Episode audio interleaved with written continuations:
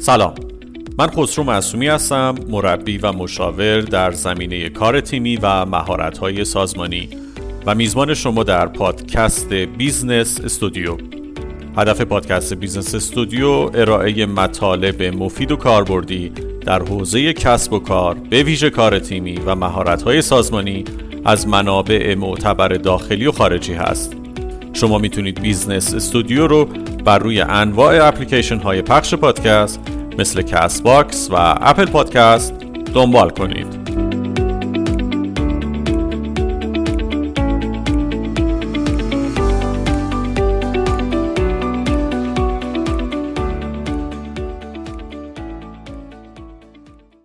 این دوازدهمین اپیزود از پادکست Business Studio و اولین اپیزودی است که در سال 1399 خدمت شما عزیزان ارائه میشه سال نو رو به همتون تبریک میگم و امیدوارم سالی تو هم با سلامتی، آرامش و رونق و خوشی در پیش رو داشته باشید و آرزو می‌کنم که جهان خیلی زود از شر بیماری کرونا خلاص بشه و با روی کردی جدید همه ما به زندگی ادامه بدیم.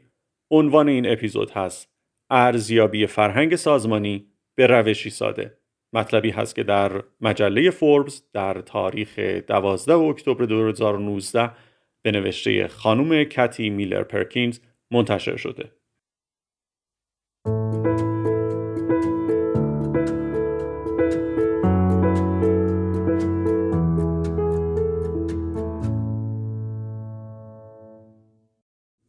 فرهنگ یک سازمان روح اون سازمانه و رهبرهای باهوش مدام روح سازمانشون رو رصد می‌کنن.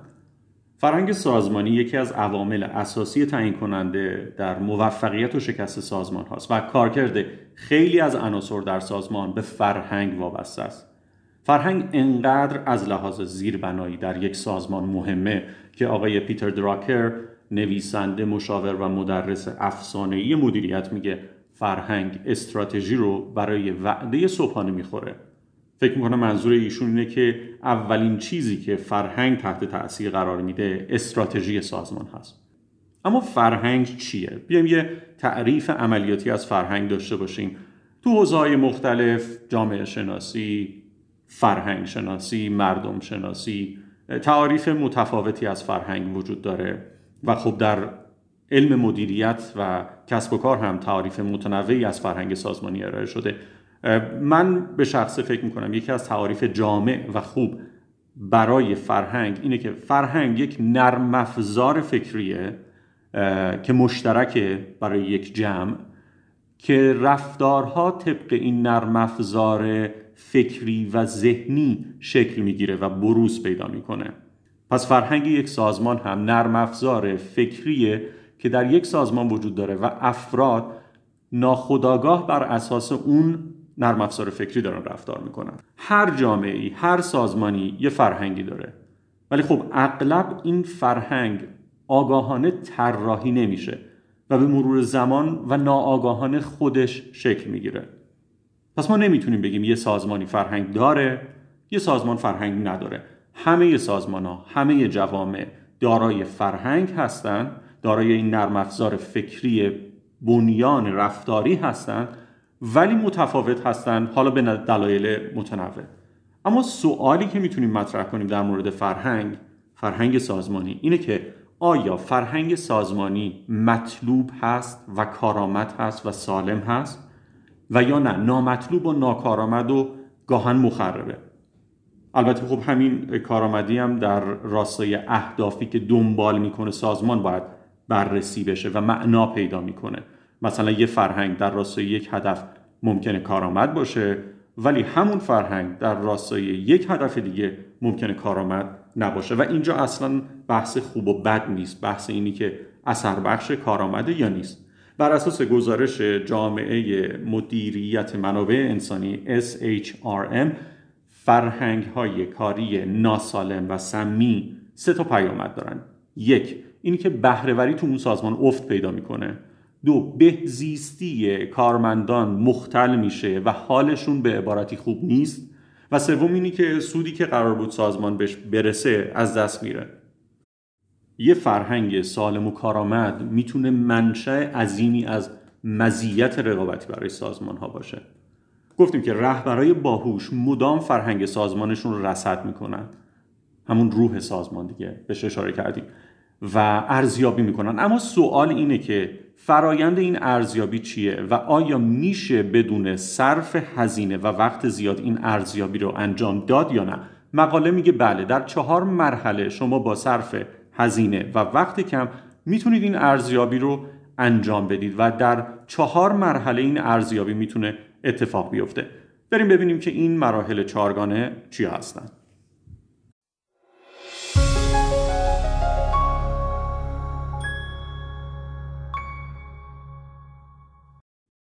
اولین مرحله ارزیابی فرهنگ سازمان اینه که به روایت ها و صحبت ها و نقل هایی که درباره سازمانمون میشه خوب گوش بدیم.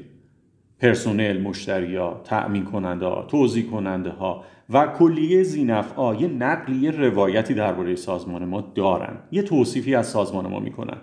اینها رو خیلی دقیق و خوب گوش بدیم. مخصوصا مخصوصا روایت ها و حرفهایی که پرسنل درباره سازمان می‌زنن. ببینیم اونها چی میگن؟ چه توصیفی دارن؟ آیا همون حرفهایی رو می‌زنن که ما دوست داریم بشنویم یا نه؟ آیا این حرفها در راستای ارزش ها و اهدافی که سازمان می‌خواد بهش برسه هستند یا نه؟ مثلا ممکنه این حرفها رو از پرسنل بشنویم. توی این شرکت از آدم خیلی کار می‌کشن اصلا کارا نظم نداره همش جنگ و دعواست اعصاب برای آدم نمی‌ذارن. و حرفای از این قبیل یا از طرف دیگه توی سازمان ممکن بشنویم که اینجا خیلی به ما اهمیت میدن اینجا خیلی به ما احترام می‌ذارن از آدم حمایت می‌کنن کارا خیلی خوب دقیق روی برنامه انجام میشه. البته خب می‌دونیم دیگه انقدر هم سیاسفید نیست. ولی خب باید دقت کنیم ببینیم چه حرفهایی رد و بدل میشه بین افراد. باز در همین خصوص به حرفهایی که بقیه زینفا هم در مورد سازمان می‌زنن مخصوصا مشتری ها به اون حرفها هم باید اهمیت بدیم.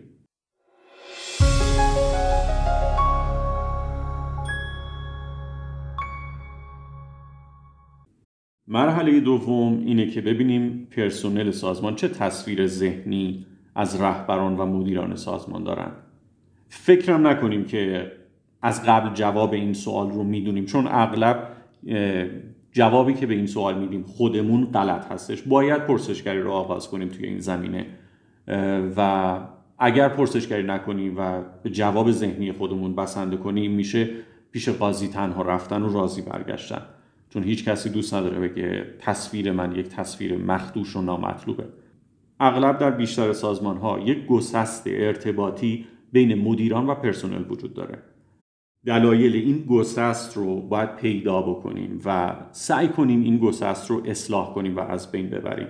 فرایند فیدبک گرفتن در خصوص مدیران و رهبران از پرسنل خیلی فرایند ظریف و دقیقیه. اول پیش زمینش اینه که باید فضا و شرایط روانی ایمن رو برای افراد برای اینکه نظرشون رو بیان کنن ایجاد بکنیم. در غیر این صورت یا نظری نمیدن یا اگر نظری بدن نظر درستی نیست و خب اگر نظر درستی هم ندن قاعدتا ما گمراه میشیم و به اون پاسخ درست و صحیح نمی‌تونیم برسیم.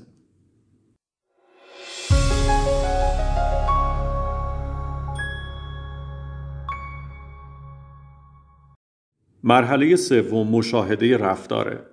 رفتار محل بروز و ظهور فرهنگه. مخصوصا رفتارها و عادتهای خورد روزمره. خیلی خوب هر روز رفتارهای جاری در سازمانمون رو مد نظر قرار بدیم و بهشون توجه کنیم. آدم ها چطور کار انجام میدن؟ چطور تعامل می‌کنن؟ با حوصله کار می‌کنن؟ با اشتیاق کار می‌کنن؟ در موقعیت های مختلف اجتماعی مثل جلسات مثل گپ زدن های در طول روز موقع استراحت چطور با همدیگه تعامل می‌کنن و چه رفتارهایی از خودشون بروز میدن؟ آیا پرسنل ما پرسنل پرسشگری هستند؟ آیا ابراز عقیده می‌کنند؟ آیا جسارت دارند که ابراز مخالفت بکنند؟ یا نه ترجیح میدن سکوت اختیار بکنند و صحبتی نکنند و عقیدشون رو ابراز نکنند؟ آیا تنوع در شخصیت آیا تنوع در دیدگاه مورد احترام هست در شرکت ما؟ اینها تمام چیزهاییه که به صورت روزمره ما باید بهش توجه کنیم. چون رفتار سرنخ بسیار خوبی درباره فرهنگ حاکم در سازمان می‌تونه به ما بده.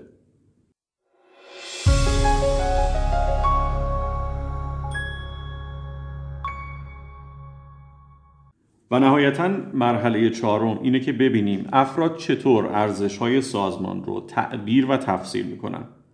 از پرسنل بخوایم که درباره ارزش های سازمان صحبت بکنن.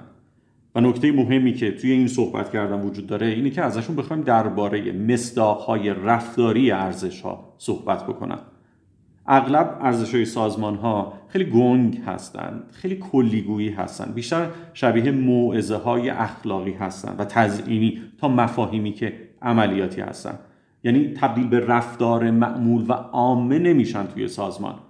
مثلا ما خیلی توی سازمان ها می‌بینیم که ارزش های ما کار تیمی، نوآوری، مسئولیت پذیری، احترام، صداقت و مفاهیمی از این دست. اما باید ببینیم که مصداقهای رفتاری اینها وجود دارد یا ندارد. مثلا وقتی میگیم که احترام یک ارزش در سازمان ما در فرهنگ سازمان ما مصداقهاش دقیقا چیه؟ و نکته باز مهمتر اینه که مصداقهای عدم پایبندی به این ارزش ها رو بیایم استخراج کنیم در سازمان. یعنی اگر میگیم صداقت ارزش سازمانی مصداقهای رفتاری وجود صداقت در سازمان چیه؟ و چه مصداقهای رفتاری در سازمان هست که این صداقت رعایت نمیشه؟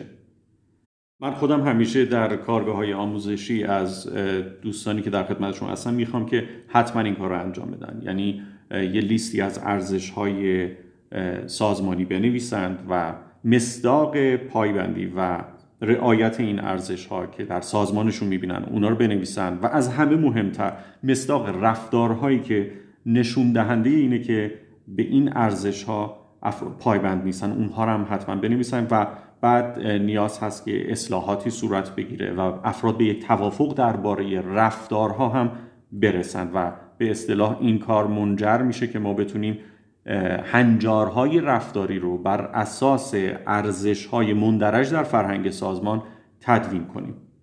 خب این هم از چهار مرحله ساده ای که رهبران مدیران می‌تونن روح سازمان خودشون رو فرهنگ سازمانی خودشون رو رصد بکنن و ارزیابی بکنن. امیدوارم مطلبی که در این اپیزود خدمتتون ارائه شد مفید باشه. موفق و پیروز باشید.